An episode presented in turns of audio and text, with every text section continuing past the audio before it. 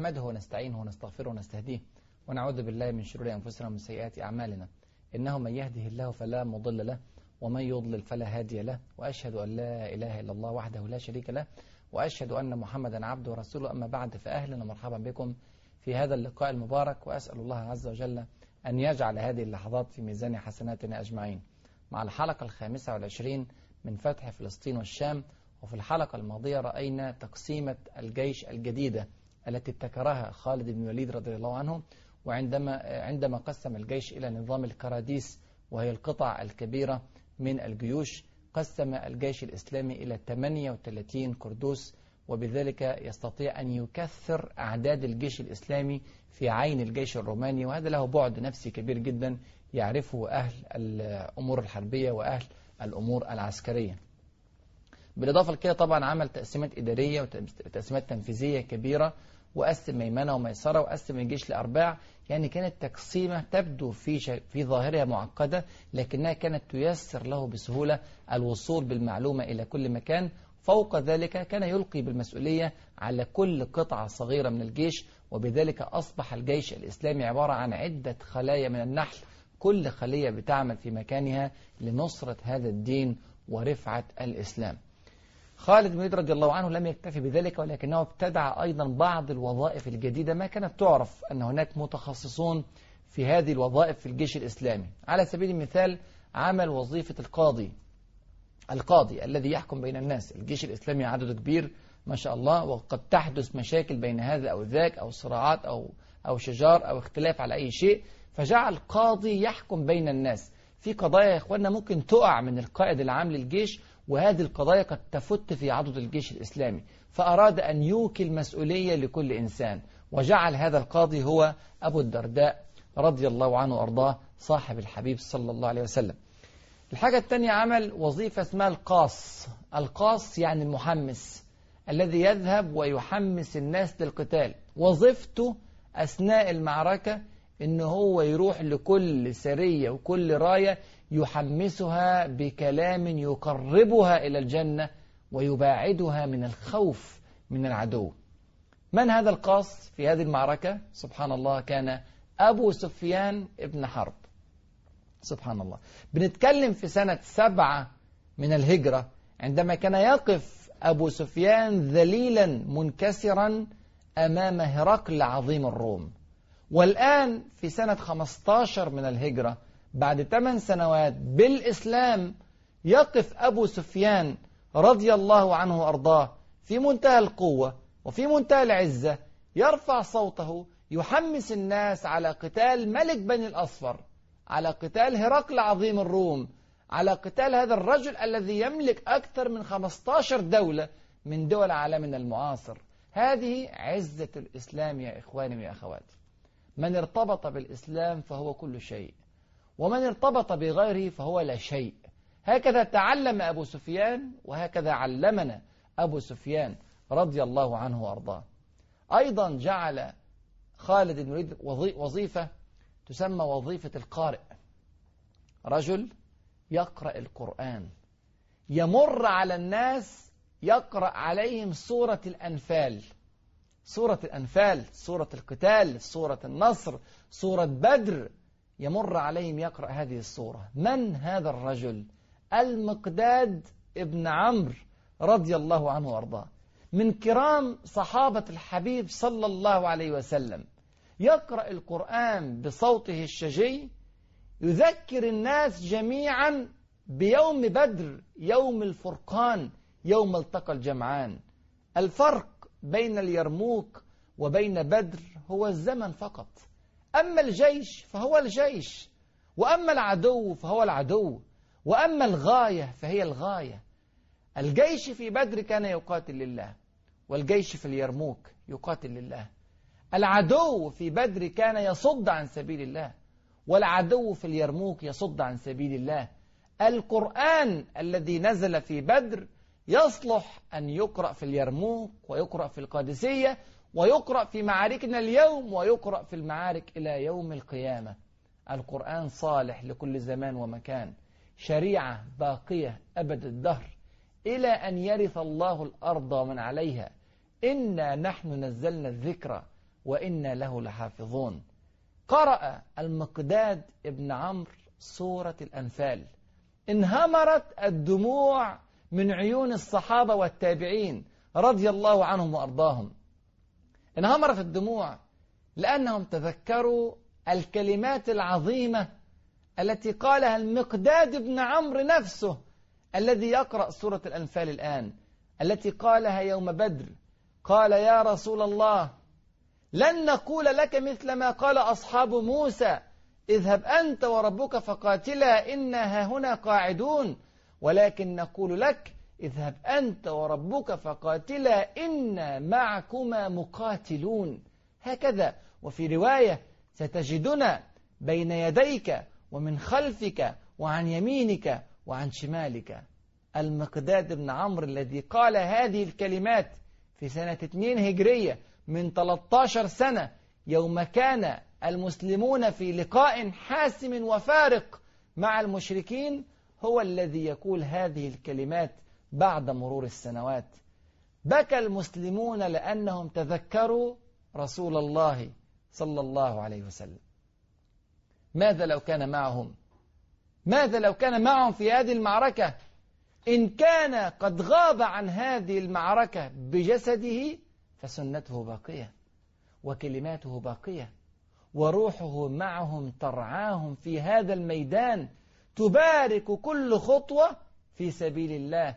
هو شفيعنا في الدنيا هو شفيعنا في الآخرة هو يصلي ويسلم علينا ويرد علينا السلام إذا سلمنا عليه في قبره. سبحان الله هذه المعية استشعرها المسلمون تماما عندما قرأ المقداد بن عمرو رضي الله عنه وأرضاه سورة الأنفال. أي عبقرية إيمانية كان خالد بن الوليد رضي الله عنه وأرضاه؟ الذي حرك المشاعر بهذه السورة وحرك المشاعر بالقرآن الكريم وحرك المشاعر بالصحابة الكرام رضي الله عنهم وأرضاهم أجمعين. يا أخوانا موقعة اليرموك كان يشارك فيها ألف صحابي ألف صحابي منهم واسمع الرقم ده كويس مئة بدري. مئة بدري مئة رجل من الذين شاركوا في بدر. عدد الصحابة في بدر كان 313 أو 314 تلت أهل بدر كانوا موجودين في اليرموك. هذا جيش منصور. هذا جيش, جيش عظيم. هذا جيش لا يمكن أبدا أن ينقص على عقبيه. وعمل وظيفة جديدة رائعة مبهرة متفائلة. جعل وظيفة الرجل المسؤول عن تقسيم الغنائم. الله أكبر. يتأكد تماما من النصر لدرجة أنه عمل وظيفة لتقسيم الغنائم. تخيل وجعل على هذه الوظيفة عبد الله بن مسعود رضي الله عنه وأرضاه. متيقن أن الله عز وجل سينصر هذا الفريق. هذه أولا روح متفائلة من خالد بن الوليد وانتقلت هذه الروح إلى الجيش بكامله ثم إنها في نفس الوقت حماية للجيش من الوقوع في الصراع أو المشاكل على الغنائم بعد أن يتم النصر إن شاء الله. ثم قام خالد بن الوليد رضي الله عنه بمناوشات إسلامية عسكرية خطيرة مع الجيش الروماني. أخرج نفسه ومعه قيس بن هبيرة وميسرة بن مسروق وعمر ابن الطفيل رضي الله عنه وأرضاه. ابن الطفيل بن عمرو الدوسي. عمرو بن الطفيل وكان شابا حديث السن. خرجوا هم الأربعة في أربعة فرق عسكرية للقيام بمناوشات عسكرية بين الصفين قبل أن يقوم القتال كنوع من الاستعراض العسكري.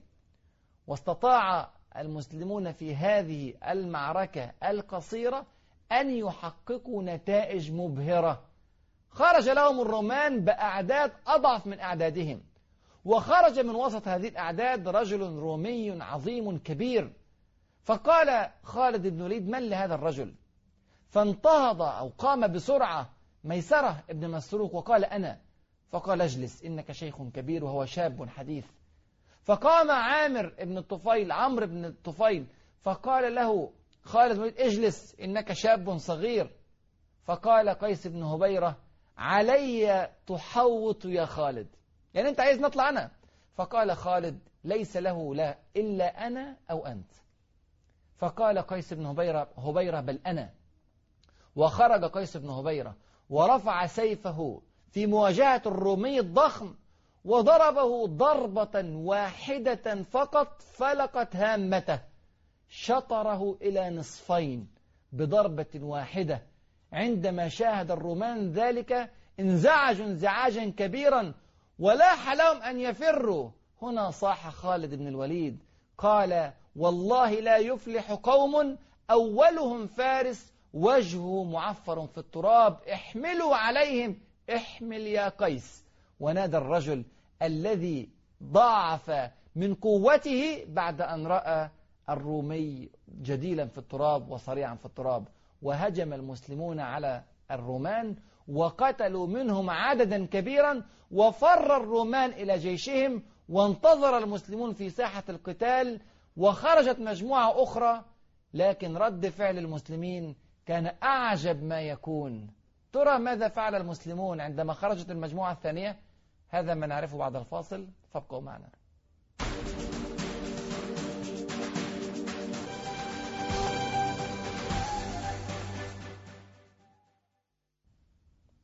بسم الله والحمد لله والصلاة والسلام على رسول الله.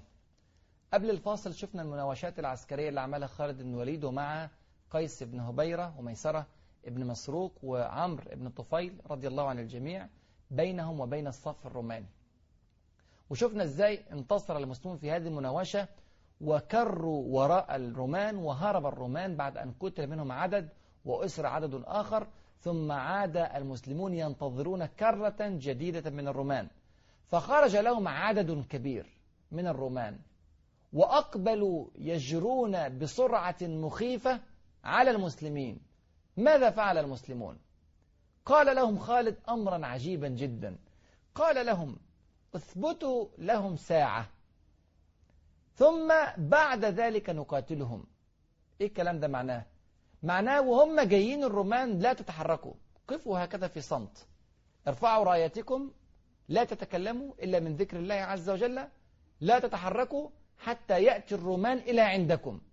وعندها تكون الغلبة إن شاء الله يريد أن يصل برسالة عميقة للرومان أنني لا أرهبكم ولا أخاف أعدادكم ولا حتى أجري ولا أخذ استعداد. إنني أستهين تماما بقوتكم. كانوا كما يقول الرواه أهون عليه من الذباب. وجاءت القوى الرومية تجري من بعد. تجري تجري تجري. حتى وصلت قبل المسلمين بعدة أمتار. والمسلمون لا يتحركون. وخالد لم يأمرهم بحركة. ثابتون سبحانه مثبت القلوب. وقفوا هكذا وعند عدة أمتار وقف الرومان. ثم حدث شيء مضحك انسحب الرومان ولم يدخلوا على المسلمين. الرعب يا إخواني. نصرت بالرعب مسيرة شهر. هكذا قال الحبيب صلى الله عليه وسلم وهكذا يفعل من سار على سنته وانتهج نهجه رضي الله عز وجل عن الصحابة والتابعين. إيه اللي عملوا الرومان بعد هذا الموقف. تخيلوا؟ عملوا حاجة غريبة جدا. أرسلوا مرة ثالثة في أرض اليرموك يطلبون الصلح. مرة ثالثة يطلبون الصلح. هذه المرة يطلبون خالد بن الوليد رضي الله عنه وأرضاه. سمعوا عنه كثيرا. شاهدوا سيفه كثيرا شاهدوا رمحه كثيرا يريدون الآن أن يستمعوا منه. يريدون الآن أن يتحاوروا معه. من هذه الشخصية؟ من هذه العقلية؟ فطلبوا خالد بن الوليد ليتحاور مع باهان شخصيا. هكذا وصلت الرسالة إلى المسلمين. ماذا قال المسلمون؟ قال خالد بن الوليد أنا ذاهب إليهم. الله أكبر. أي قلب هذا؟ لا يخشى حتى الغدر به. لا يخشى أن تكون حيلة رومانية. أنا ذاهب إليهم. وأخذ نفسه ومعه رجل واحد الحارث ابن عبد الله رحمه الله من التابعين. خدوا راح معاه ومعهما قبة. القبة الخيمة. قبة حمراء كانت لخالد بن الوليد رضي الله عنه. وإقتحم جيوش الرومان هو ورجل واحد. ونصب القبة في وسط الجيش الروماني وجلس فيها منتظرا أن تهيأ الظروف للقاء باهان. ثم قال له أقبل لتلتقي مع باهان وزير الحربية في أكبر دولة في العالم في ذلك الوقت. وقام خالد بن الوليد وقام معه الحارث بن عبد الله واصطف الحرس الكثير الكثيف للرومان عشرة صفوف من الخيول على كل جانب. طريق طويل. لا يرى خالد بن الوليد من رجل واحد منهم قدر أنملة. إنما غطوا بالدروع من كل مكان حتى كان لا يرى عيونهم. يريدون أن يرهبونه. لكن قلب خالد متعلق بالله عز وجل. لا يرهب هذه الأعداد. كانوا أهون عليه من الذباب. نقولها مرة والثانية وألف مرة وراجعوا كل معارك خالد بن الوليد مع المرتدين مع الفرس مع الرومان مع أي عدو من أعداء الله كانوا جميعا أهون عليه من الذباب. وجلس خالد بن الوليد سيف الله المسلول مع باهان. هذا مجلس يطلبه عامة قواد الأرض في ذلك الوقت. وبدأ باهان الذي كان يبدو عليه أمارات الإعجاب بخالد بن الوليد ولا يستطيع أن يخفيها. هذا قائد عسكري محنك بهان أكبر قواد الدولة الرومية وهو يدرك تمام الإدراك ماذا يفعل خالد بن الوليد. يدرك أن الذي الذي يقوم به خالد الآن هذا لا يقوم به عامة القوات في العالم. يدرك العبقرية العسكرية المبهرة التي عليها ذلك الرجل. فجلس مع خالد بن الوليد وبدأ يتقرب إليه بكلمات ومما قالها له في هذه الكلمات قال له إني أراك أعظم عقل في الأرض ولا يقول كلامك هذا إلا الفائق من الرجال. فقال خالد بن الوليد هذا فضل الله يؤتيه من يشاء.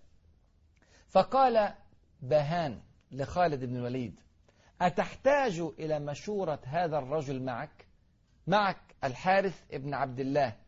أتحتاج إلى مشورته؟ وكأن أبا وكأن باهان يريد أن يعرف هل يا ترى سيقطع خالد بن الوليد بالرأي أم أنه يحتاج إلى مشورة؟ فقال خالد بن الوليد كلمة أربكت باهان تماما. قال له إن في معسكرنا ألفين من الرجال. ليس لنا ليس لنا غناء عن رأيهم ومشورتهم. مش بس الحارث بن عبد الله ده أنا عندي ألفين واحد محتاج رأيهم ومشورتهم. الله خالد بن الوليد محتاج رأي ألفين واحد من المعسكر عنده؟ في عندنا ألفين عقلية يحتاج إلي خالد بن الوليد؟ فقال بهان ما كنا نظن أن فيكم أمثال هؤلاء. فقال خالد بن الوليد ليس كل ما تظنون ونظن صوابا. قد ظننتم أننا ضعفاء وكان الظن خلاف ذلك. وكنا نظن أنكم أقوياء وكان الظن خلاف ذلك. بهت باهان يا إخواني. بهت باهان ولم يجد إلا كلمة واحدة يقولها لخالد بن الوليد ردا على هذه الطعنة. قال صدقت. صدقت. نعم أنتم على خلاف ما كنا نظن ونحن على خلاف ما كنتم تظنون. كلمات خالد بن الوليد يا إخوانا تخرج من قلبه ولذلك تخرج موفقة يخرجها ربنا سبحانه وتعالى. يثبت الله الذين آمنوا بالقول الثابت في الحياة الدنيا ويوم يقوم الأشهاد. ثم قال بهان أول ما أدعوك إليه أدعوك إلى خلتي يا الله. إيه رأيك تبقى صاحبي؟ صديقي وزير الحربية. في القطب الأول من العالم يدعو وزير دولة صغيرة أن يكون صديقا له. ترى لو قيلت هذه الكلمات لزعيم من زعماء العالم الآن على لسان وزير حربية أمريكا ماذا سيقول؟ قال خالد بن الوليد وكيف لي بخلتك؟ وأنا وأنت قد وجدنا في بلد كل منا يريد أن تصير إليه. أنا لن أترك هذه البلد حتى تصير إلي وأنت لا تريد أن تتركها فكيف أكون خليلا لك؟ إذا يرفض خلة باهان باهان وزير حربية الدولة الرومانية يرفض خلته هكذا في مجلس واحد. فقال باهان يريد أن يتقرب إليه بأي شيء. إن قبتك قد أعجبتني. القبة الخيمة الحمراء.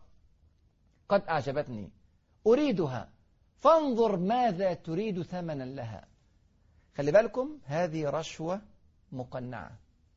القبة الخيمة اللي معاه خالد بن الوليد اللي جاية من الصحراء من صحراء الجزيرة العربية. كم شيء كم شيء تساوي؟ بأي ثمن تباع؟ هذه بسيطة جدا. لا قيمة لها. نحن نتكلم عن باهان الموعود بمئتي ألف درهم إذا انتصر في هذه الموقعة. ومع ذلك يقول لخالد بن الوليد أعطني هذه القبة واطلب فيها ما تريد. اطلب عشرة ألاف اطلب مئة ألف اطلب أرضا اطلب كما تطلب كما تريد. هي رشوة مقنعة فقال خالد بن الوليد هي لك وما أريد من متاعكم شيء. الله أكبر. ثم قال باهان هل تتكلم أنت أم أتكلم أنا؟ نخش بقى في المفاوضات اللي بجد. هل تتكلم أنت أم تتكلم أم أتكلم أنا؟ فقال خالد بن الوليد لا يفوت فرصة واحدة للطعن في باهان فقال خالد بن الوليد أما نحن فقد عرفت كلامنا. والله ما أبالي من يتكلم أنا أو أنت. لكنك تعرف ما نريد وقد قابلك رسلنا. خلي بالك بقى. في أجنادين ومرج الصفر وبصرى ودمشق وبيسان وحمص. وقالوا لك ما نريد. خلي بالك بيفكروا بكل الهزائم اللي مرت بالرومان. بيقول له إحنا ما انتصرناش عليكم مرة ولا اتنين. إحنا في كل المعارك التي التقينا فيكم معها انتصرنا. وهذه الموقعة لا تفرق لا في قليل ولا في كثير عن المواقع السابقة. وأنت تعرف ما نريد فابدأ أنت بالكلام. فبدأ باهان يتكلم. وعظم كثيرا من شأن أمته. وقلل كثيرا من شأن العرب. نفس الكلام اللي قاله قبل كده سكلاريوس. نفس طريقة التفكير. ثم في النهاية عرض على المسلمين أن يعودوا إلى ديارهم على أن يعطي كل جندي من المسلمين مئة دينار. كنا في الأول من عدة أيام بنقول عشرة دنانير. دلوقتي مئة دينار. وما تطلبونه من الأرض. ونكون أصدقاء. وخلة وزير الحربية الروماني. وعون على حرب الفارسيين. وكذا وكذا وكذا. فقال خالد بن الوليد بعد كل هذه الكلمات الطويلة من بهان والله يا بهان ما عندي لكم إلا واحدة من ثلاث. إما الإسلام وإما الجزية وإما القتال في سبيل الله. ترى ماذا اختار بهان وماذا كان رد فعل خالد بن الوليد وما هي نتائج الموقعة الحاسمة الفاصلة التي التي ستدور بين المسلمين وبين الرومان؟ هذا ما سنعرفه في الحلقة القادمة. أسأل الله عز وجل أن يفقهنا في سننه وأن يعلمنا ما ينفعنا وأن ينفعنا بما علمنا. إنه ولي ذلك والقدر عليه. السلام عليكم ورحمة الله وبركاته.